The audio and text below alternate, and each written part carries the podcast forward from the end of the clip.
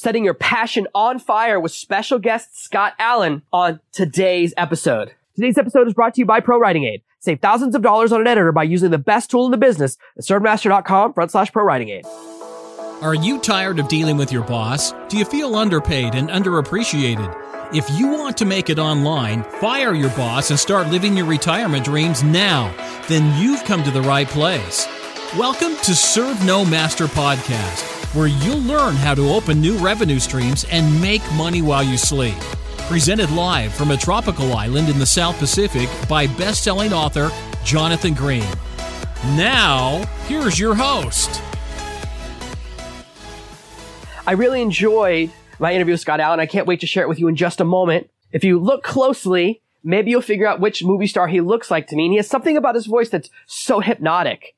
It's just so relaxing and so soothing. You can see why people love listening to him. And I was so excited to have him as a guest for today's episode. He's going to teach us strategies for figuring out what you truly want and what you should do, how to take over life and time management and develop those skills, which is so important because there's such a challenge for those of us who transition from working part-time to full-time. Suddenly we have so much time. It's hard to fill that time efficiently and how to use writing as a lever or a mechanism to escape the nine to five lifestyle. Scott's an amazing expert. We are really, really lucky to get him for today's episode. And I know you're going to love everything he has to say right now.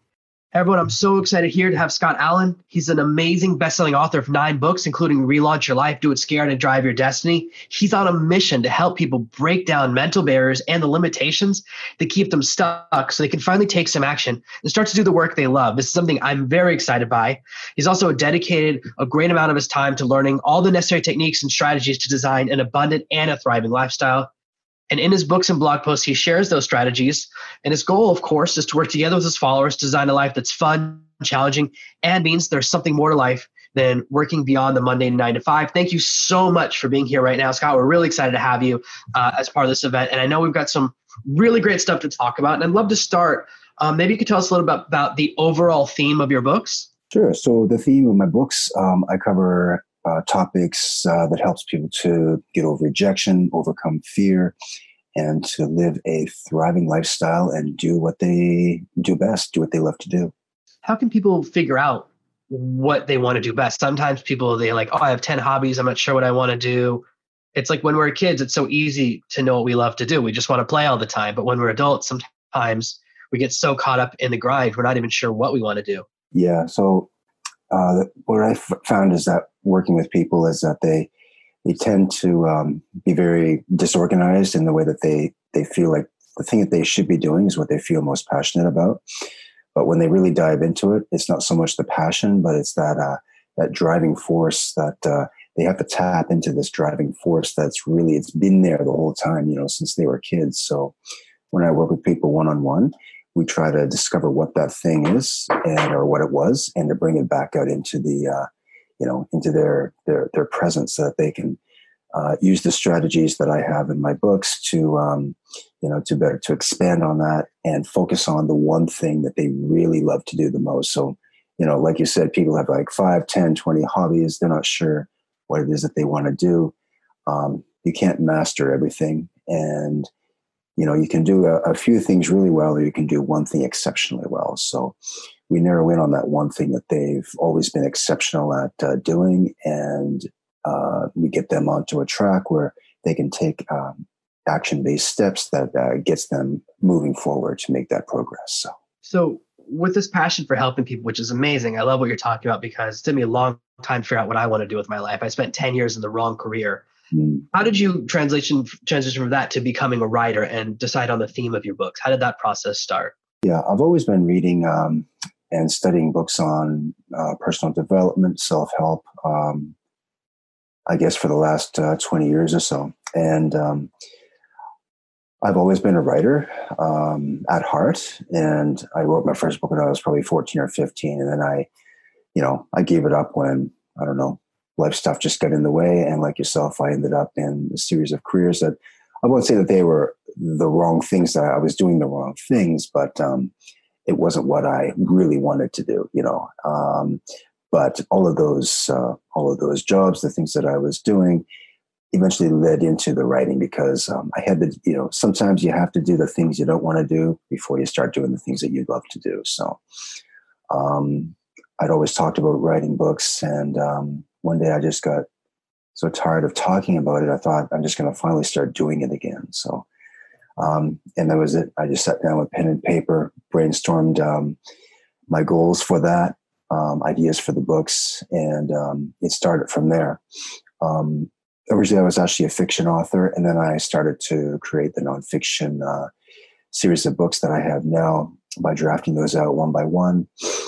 And, um, you know, it was really hard in the beginning because I still had a full time job and I had to go to that every day. I had small kids, and a lot of people that I work with are in a similar situation where they're so busy, they don't have time to work on their dreams. So, um, but what I discovered is that, uh, you know, we all have that same amount of time in a day, and you just have to carve it out, whether it's an hour a day, 30 minutes a day, um, but you have to commit to something um, in order to, uh, you know, to work on that, uh, to, to work on your thing. And like you're saying, you know, you have to also know what that is. So, um, again, for me, I did a lot of, I did meditation on it. I mean, I still meditate, but I did a lot of meditation on it, visual, visualization. I knew what it was that I wanted to accomplish. It's just a question of how am I, how is I going to do this thing? So, so you mentioned this is interesting to me that you started on fiction and then transitioned to nonfiction. What was that like, and what's the difference for you in those two processes? Like, how do you find it different? Yeah, for me, the the um, the nonfiction was uh, it just felt like it was something that I had to do at that time, and it still is. Um, I felt compelled to write it, although I had already written a couple of uh, fiction books. I did not publish them; I shelved them, and they will be published at a later date. But I just felt like there was a uh, a calling for me to put out these uh, this. Well, at the time I was working on one fiction novel, and um, or sorry, uh, a nonfiction. I was working on a fiction book, shelved it. I went to work on a nonfiction book, and um, um, I just felt driven to to to to get this thing done. Um, so, and that was what I did. I committed three years to. Well, it actually took me three years to write it, and then I self-published it probably three or four years after the you know from the date that I'd started it. So it was a long process there because when I um, started writing again, uh, self-publishing still wasn't around, and then you know maybe when I eventually published it in 2011, I think Amazon was you know probably getting going, you know, and then people were getting kind of jumping on board and that, but uh, there weren't like a lot of courses or any courses at that time um, on how to do it. So I just learned from uh, Steve Scott was a good mentor for me. I learned a lot from him, you know, other books um, that I picked up, but um, it was a big learning curve. But I think it just came down to this one thing is that whatever it takes, you know, so when, when um, people ask me, well, what does it take for me to da da da. Well, my answer is always, well, whatever it takes. That's what you you have to do. Uh, whether it's finding that time, um, you know, um, skipping your lunch hours to work on your thing, staying up late at night. It's just that's what it takes for you to uh, to find your success. Then you know you have to uh, you have to commit to um, getting it done that way. So that's a really good point because I find a lot of people when I say, "Oh, well, you have to if you want to have your whatever it is, you have to give something up, whether it's going out at night, you know, or if you want to lose weight, you have to stop drinking and stop eating cake or something like that. We've had three birthday parties here this week. That's why cake's on my mind. It's like every day temptation. I'm like, kids, eat it as fast as you can so daddy doesn't eat it. Or, but we always have these excuse like, oh, I want to learn this, but I don't want to stop watching TV. I don't want to do that. How can people overcome that barrier? Because first, it's identifying what their like bad habit is mm-hmm. or where they're spending time without realizing. Because a lot of people say I have no time, and I say, well, how much TV do you watch every week? And they're like, oh, 20 hours. And you go, well, what if you stopped? Mm-hmm. And, or what if you just didn't watch commercials? You'd get two or three hours back a week. But so I guess it's that process. How do people identify where their opportunity is to invest time, and then how do they create that motivation? Yeah, exactly. Yeah that was the challenge that I faced. Um, it still is. I mean, because I'm very easily distracted, and you know, like everybody else, you know, love to watch my Netflix and and and those other things. But uh, back then, when I had even less time, um, yeah, I was probably putting in like you know, I was always talking about writing a book and this and that, but I never had the time for it. And yet, I was putting in probably an hour to two hours a day watching TV, playing games, etc. Everything else but writing. You know, so um, I'd identify what those uh, top two or three things were, or at least the top th- number one thing that was stealing my time per day, um, and eliminate it. And that meant unplugging the television, not completely, but I would I would just not watch any TV during the week. And I'm still kind of like that, not as much, but I definitely cut down on it by ninety percent. And um, the video game console was out the door. There was no question about that. So, um, you know, those are the two big um, time wasters for me. Also, um, identifying what uh, what my distractions were. So that I would keep a, you know, I would keep a note of these things in front of me, um, sticky notes on the wall. I have a little sticky note um, I still keep on my computer. It says, "What are you doing now?" Because uh, when I get sidetracked on something, I need to bring my focus back. Um, and then the next thing is identifying now that you've gotten those things taken care of, identifying the times of day where now that you're not doing this, you know, what will you be doing for this time block? So I'm really big on time blocking. Um, for example, my writing time, I time block that in every day. It's not the same time every day, but it is that one hour or two hours per day that I put in for writing. And um, and again, you know, maybe you're not a writer, you're you're building your your online course, your business, whatever it is. Um, you know what gets scheduled gets done. So i've got to time block that in and then protecting that time no matter what. And of course we have family and other commitments that we have to work around because uh, not is just going to drop everything when you know we suddenly become busy with our life's passion. Um, so sometimes that time block was late at night and other times it's you know early in the morning. So um, that's the strategy that I started using in the beginning, and it's uh, you know it's still working to this day. So that's really interesting because sometimes I notice that if I don't have a plan, I sit at the computer, I've done something for two hours, and I go, I don't know what I did, mm. and it's like we have all these alerts. Like I have so many different chat programs, so that's why even at the start of our call, I had to like close five of them because everyone uses a different one that I work with. It's like Skype and Facebook Messenger, and my team uses Rocket Chat. We have all these different things that are pinging at us, and then email as well. Like I get, I don't know about you, but I get hundreds of emails a day, and I spend actually every week just a few hours making new rules into my email inbox, saying push this into the fluff folder, this goes into the spam folder, this goes into alerts, this goes into never going to look at it, and then like today when I turn on my email, it goes. It looks like a ton. Then I click on the inbox I'm supposed to look at. It goes, "You have three emails." And we don't realize uh, how much of the email is junk. So I wonder what's a pro what's the best process people can use to use their time efficiently to not get distracted because our computers have stopped being work tools and now they're like entertainment tools as well. So how can people be a little more focused and, and figure out what's the best use of their time? Like what is the biggest ROI, the biggest return on investment, or the biggest most efficient use of their small blocks of time? Yeah, I found that um, focus is uh, is definitely a challenge. It still is, um, and similar to yourself, you know, I have Slack and HubSpot and all these other, uh, you know, so I'm getting pings and messages, and I just had to. Um, um so what I do uh, in my daily work is I schedule time for those things as well, but I have to turn them off when I'm on my computer. Like I'll I'll take the apps. Um, I'll, I'll basically yeah take the apps. You know, disengage them. They're off. Like they're not. They're not even turned on. Because if they are, um, and my phone as well. Like uh, that's that's another thing. Uh, phones are great. They can do amazing things, but they're pinging and buzzing and jumping around when you get a message, and it's just like that instant gratification. You want to go check to see who's contacting you. So uh, there is an app that I was using. I'm sorry, I can't remember the name of it, but it was actually it. Uh, it eliminates all of that, and it just focus. It just uses a timer, and that timer is what I use when I'm working. I've got myself on like a 25 minute timer. So um, the other option is just to turn the phone off, get rid of the apps, and I've got the probably the tomato timer. Um, that works uh, really well, and it does 25 minutes, five minute break, and um, I've been using that for like the last like year or so, and it's just been amazingly good because it's the only thing that I'm actually watching as I'm working, and I can check to see how much time I've got until the timer ticks down. So, but you know that ROI, that's um that's the thing that I've you know I've talked to, about with a lot of people because when you start out on something, and even if you're really passionate about it, um, you're not really sure, like, well, what if I invest a year or two or three years into this, say, writing a book, starting a business, whatever it may be?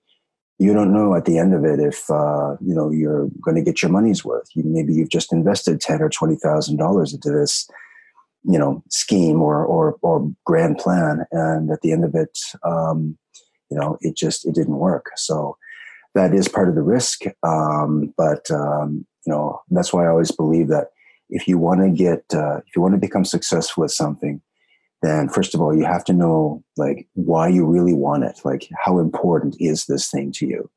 Um, are, you sure that it's you that really wants it or is it somebody else right? And uh, the third thing is um, you have to have a plan to get there uh, and also understand like um, like when you do reach that goal uh, you know what does that look like? You know are you are you going to be free of your job? Like is if your end goal is to like eventually quit your job and um, you know go work for yourself full time doing something you love to do then you know what are you going to have to give up along the way? And what's it going to look like at the end um, after you've achieved that goal? Now as far as like a guarantee on success well nobody can guarantee that. But i always believe that you know if i'm if i'm doing the thing that is just driving me, if something's driving me to get this thing done, then um, I just feel like uh, I'm just going to follow that. Like that was the that's the best advice I can give is to just like I don't want to make it sound cheesy, like follow your heart and all that, but it was really like investing in something that I totally believed in, and you know if it doesn't work out, well, I didn't lose anything to begin with. Hopefully, not too much, but if it does, well, I mean, it could change everything. So I find that sometimes like when I'm talking with a coaching client of my own throughout my career, the, all the different careers I've had, sometimes I say to someone, well, what's your goal? And then they say, well, it's this like, oh, I want to quit my job. And it's like, well, what is that like? Or what do you actually want? Or sometimes they go, oh, I want to write a book. And like, well, what if you write a book and no one ever reads it? Mm-hmm. Is it, would you be satisfied with that goal? And then they go, oh no, well, actually I want this. And they go, you know, and so sometimes it's hard for people to um, elicit or actually say what their real goal is because they they say what they think they're supposed to, to say. They go, "Oh, I just want to write because I love the art," but it's like, no, you want to make money from your book and those things. So how can people kind of get to that through that actual process to figure out what their goal really is? Because sometimes people achieve what they wrote down their initial goal was, and then they're not happy because they incorrectly predicted what they wanted to achieve. Yeah, so I spend a lot of time, um, you know, doing goal planning, writing things out um, trying to figure out like what's uh, you know what's the best approach? Like what's the best what's what's my number one thing that i'm shooting for? Because um, i've got five or ten you know master goals that i've got outlined for the next say 10 years right? But um, uh, when i start to focus on all of those things i get you know very overwhelmed first of all. Um, secondly i'm probably working on more things than just say writing a book or creating a course and third, when that happens, um, you get frustrated you give up, and then you go back to either the drawing board or you just give up completely and go back to doing what you're doing before. So I was, um, I suggest to people to, um, and this was something that worked really well for me. Um, I, I'm really into, I'm really big into mind mapping, and I started mind mapping um, my top three goals that I wanted to uh, achieve in the next, say, five years. And then I took that number one goal and made that the number one thing. And I had mind maps, like all, like I probably had three big mind maps in my room. Um, visual boards is what I call them. You know, they're called visual boards. And that's where I would map out, you know, the, like the big dream because I needed to, I needed it to look real. I mean, I needed to feel it. I needed to, I needed to believe in it. And so I needed something visual that I could uh, come to every day and it was it was on my wall so I could actually add things to it, and um, it was just great because it kept me um, moving in. I think it, was I was moving in the right direction, but I knew that because um, next to that I had a list of tasks like daily tasks of things that I had to do to lead up to uh, you know accomplishing this thing was like hundreds of tasks, but it was broken up over like months or like or, or a year. So it's really like it's that long term commitment as well. I work with a lot of um, you know authors who say you know they want to write full time and and you know make money from their book, like you said, but um, so we know it's not that easy to make money from a book, and it's a long term commitment. And um, you know, there's a lot of noise out there about how you can make uh, money overnight if you write a you know 30 page report and da da da and make ten thousand dollars and all that. But it's not true. And I tell people like if you really want to do this, it's got to be a long term commitment, and you've got to have a plan to get there. Um, you know, it's not going to be a perfect plan, but be prepared to be flexible and um, you know be prepared for big changes along the way. And the, the, the change thing kind of scares people because they're thinking that the big change is going to come at the end when they've achieved their, their goal and there's going to be this big transformation. But actually, transformation is going to happen along the way. Um, not everyone's going to like what you're doing, but if you stay 100% committed to it, in the end, they're going to understand it. So, um, you know, I tend to I work with people on you know creating a vision for that, and then stick making a decision that they're going to they're going to, you know, um, accomplish what they set out to do no matter what. And then again, doing whatever it takes to get there and, um, uh, you know, tweaking, you know, making whatever tweaks they need to make along the way. And eventually, like, you know, if you stick with it, whether it's, you know, if you, if you want to be a full-time author, this is what it takes. Not this, not the one book or the two books, but when I show people like the actual blueprint of what it really takes, uh, they get really intimidated because it's a lot of work. But again, it's um, if you want to, if you really want to do this thing, then you've either got plan A, which is a, which is short term focused, and you might make a few dollars, or you might, you know, but you're not going to be able to, you know, you're not going to be quitting your job overnight. But if you go over here, maybe you can um, accomplish this in the next five to ten years, and yes, you can achieve your goals. So I try to make it. I have to make it realistic. It has to be grounded in reality. Um, you know, no, um, no fluffy dreams of like overnight success. You know, you, you probably know overnight success takes uh, five to ten years at least to you know to accomplish anyway. So that's really interesting because I know so many people. They're like, "Oh, I want to build an entire business in 30 days." I'm like, I would love to do that too. I, mm-hmm. I've been doing this for for a decade now, and I'm still building to where I want to get to. So I like that you talk about having a long term plan. This year, I'm all about process, process, process. So I'm constantly writing down and going, how can we be more efficient? What's the right process to do that? So that I know that it's consistent action over time is a lot more valuable than big action for a week and then quitting and running out of energy. So I'm all about kind of that marathon mindset. And I know that you talk about five year plans and most people don't think that far into the future. They're like, I'm just thinking five days into the future. So could you tell us a little bit about what your five year plan is going forward from the level you're at now and where you're going in the future? Yeah. So my five year plan is um, I'm working on building a um, community of uh, people who are dedicated to uh, making massive change, like not just in their lives, but in the lives of others as well. But um, a lot of the people that, like, for example, um, readers who are reading my books, you know, I get emails all the time from them saying, you know, this is like, this is what I'm trying to accomplish, or this is what I want to achieve. Um, can you help me do this? Um, they're looking for the best strategies now that's going to be able to move them forward. So I'm gathering all of this information actually this year. Like I'm in a similar situation as you are, where I'm very business focused this year on, uh, you know, there's the creative side and then there's the business side where I'm very focused on that and building out a system in order that, in order for me to be able to achieve that five year plan. But number one is building a, um, a very uh, community that's very committed to uh, um, you know, helping them, helping themselves and helping other people.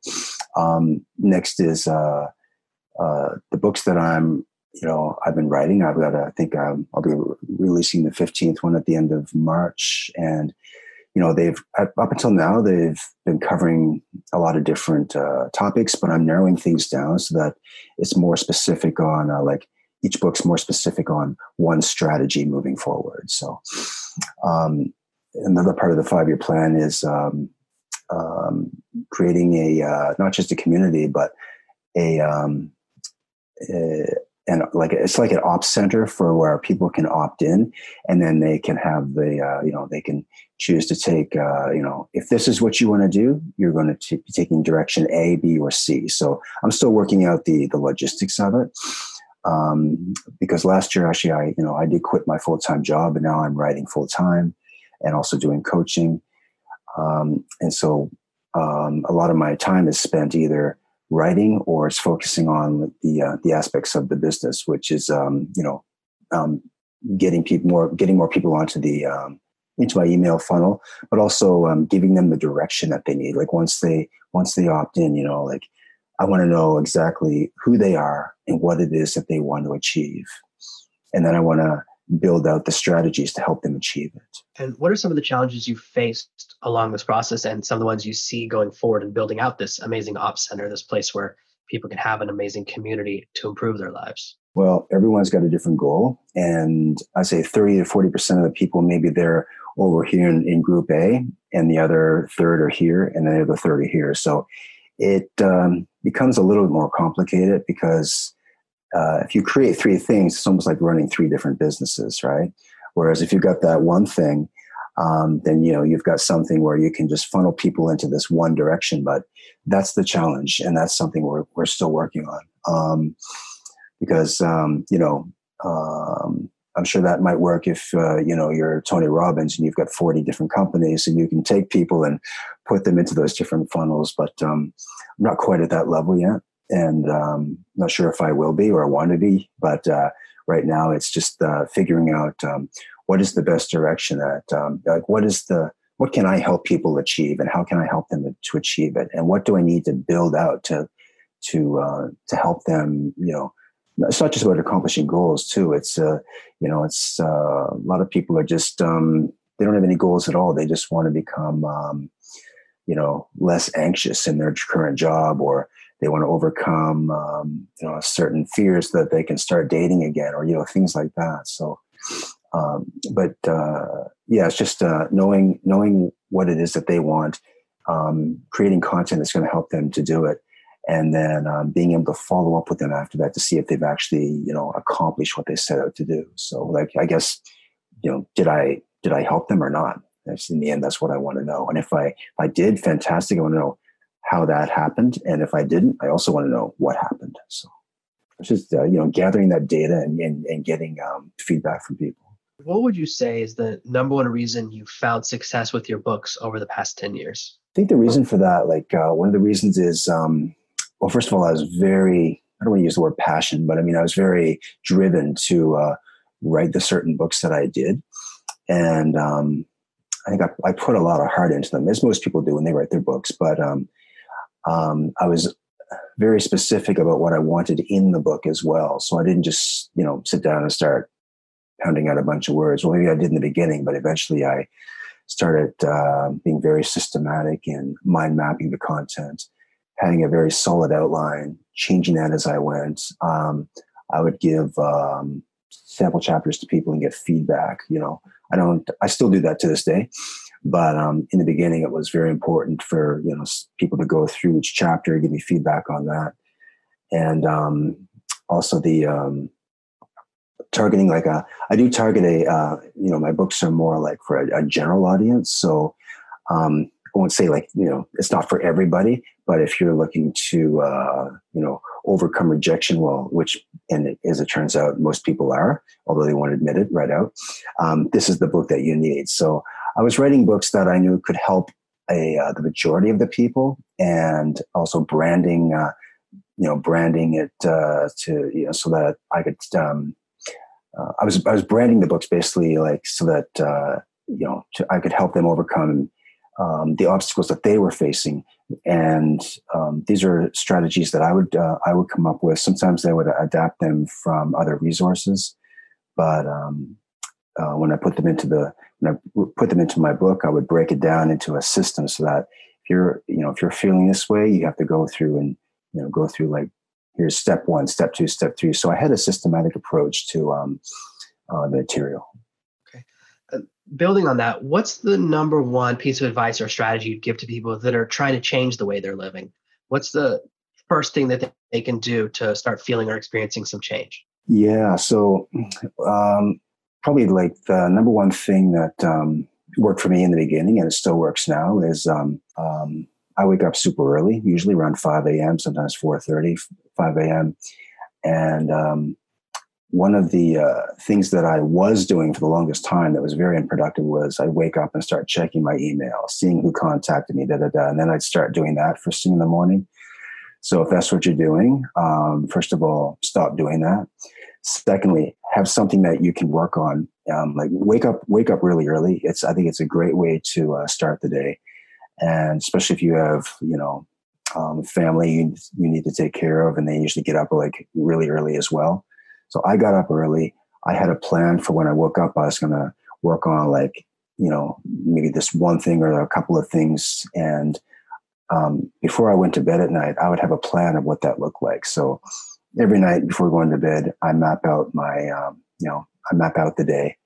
And uh, that way, when I wake up, I know exactly what I'm doing. So, very being very systematic about that.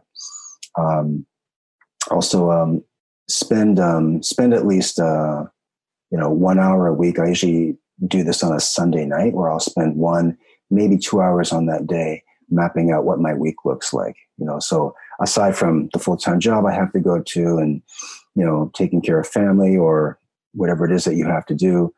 Um, I would map out my week and then plan my the tasks that I am focused on for that week. I would plan it into my week. So knowing what it is that you have to do ahead of time. So you're not just showing up lost and you're not, you know, like, you know, it's like showing up to write a book and you don't know what to write about because you didn't plan anything out to begin with. So, okay. That's really, really valuable because I think so many people get stuck in that idea. Well, we're, first challenge right is to be able to use that one or two hours a day we have when we're not in our main jobs. And we finally quit that daytime job suddenly have all this free time and we don't know what to do with it. So how do you stay productive now that you've gone over that transition now that you're this business you're building is the main thing that you're doing and suddenly you have you know you know how to be efficient with small blocks of time now you have these massive blocks of time. How do you stay the course? Yeah that was really tough in the beginning and a year later it's still my probably my number one obstacle. And i think it was a Joanna Penn said too. I think it probably took her what a year or two to actually get into the rhythm of that when she left her uh, full time job. So um, first of all, I need to be aware of when I'm wasting time, which um, yesterday, for example, I was uh, sitting down for two hours. And after two hours, I realized I hadn't actually gotten anything done. And I just realized it like two hours later. And I actually backtracked to see what it was that I was working on. And I started checking the history of my computer. And, you know, I was like, one minute I was writing, next minute I was off chasing something on Amazon. Um, so it just happens like that. It's having that awareness, like um, that um, you know you're actually doing something that you shouldn't be doing. And that's why i've got these little um, messages around like what are you doing now? I've got a timer set for 25 minutes that goes off. When it goes off i'm either doing the thing that i should have been doing or i'm not doing it. Right? So i found that if i've got like a four hour window in the afternoon four hours is a long time to focus on one thing. So you really do have to break it up into, you know, well, maybe you are that kind of person who can focus like that. Um, I'm not, so it has to be in 30 minute segments, or it can be in one hour. Like by you know, it can be 30 minutes, one hour, whatever works for you. Um, I did find though that uh, once you really get into something, you're really super focused on that. You can stay there for you know two or three hours. But it is good to. Uh, the other challenge is, of course, sitting. You know, if you're sitting at a desk all day, I've got standing desk, of course, a sitting desk, standing desk. I need to move around and. Um, you know, get your exercise in. A lot of stretching helps as well. Stretching is fantastic for blood circulation. Um, I've been doing that as well, and that's just had a huge impact. So, um, but uh, but anyway, yeah, like um, if you are, I think working from home, it um, it sounds like the dream job, but uh, it can also go very wrong for a lot of people because you're used to maybe being in that office. Maybe that's not where you want it to be, but uh, when you're working from home, suddenly you've got all this quiet time and it seems like free time when you're actually supposed to be working. So I found like changing up the environment as well. I have to leave home in the daytime to go, um, you know, to a coffee shop actually to get uh, the writing done because that's I can. Um, I'm more productive there when when I switch my environment around. So that's amazing. And that you've given us so much great knowledge today. Thank you for spending so much time with us. I know that people are loving all of this content and they can't wait to learn more about you. So thank you so much, Scott, for spending time with us. And I can't wait to see all the amazing feedback we're going to get for this awesome presentation. So thank you a lot for being here. And I know everyone else appreciates it. It was really, really great. I know I learned a lot. All right. Thank you. Thanks for having me here. Thank you so much for listening to today's episode. You can find out more about Scott at scottallanauthor.com. The link will be in the show notes and it's S-C-O-T-T A-L-L-A-N, author.com. Thank you, Rooster from next door. Let you guys know that, of course, I'm still in the garden recording these beginnings and endings, these intros and exits. We're really excited to have amazing content like this as part of the authorship series. Please show Scott some love. Throw a thumbs up below this video so he knows how much you appreciated his amazing content. Thank you for listening to this week's episode of Serve No Master. Make sure you subscribe so you never miss another episode. We'll be back next Tuesday with more tips and tactics on how to escape that rat race.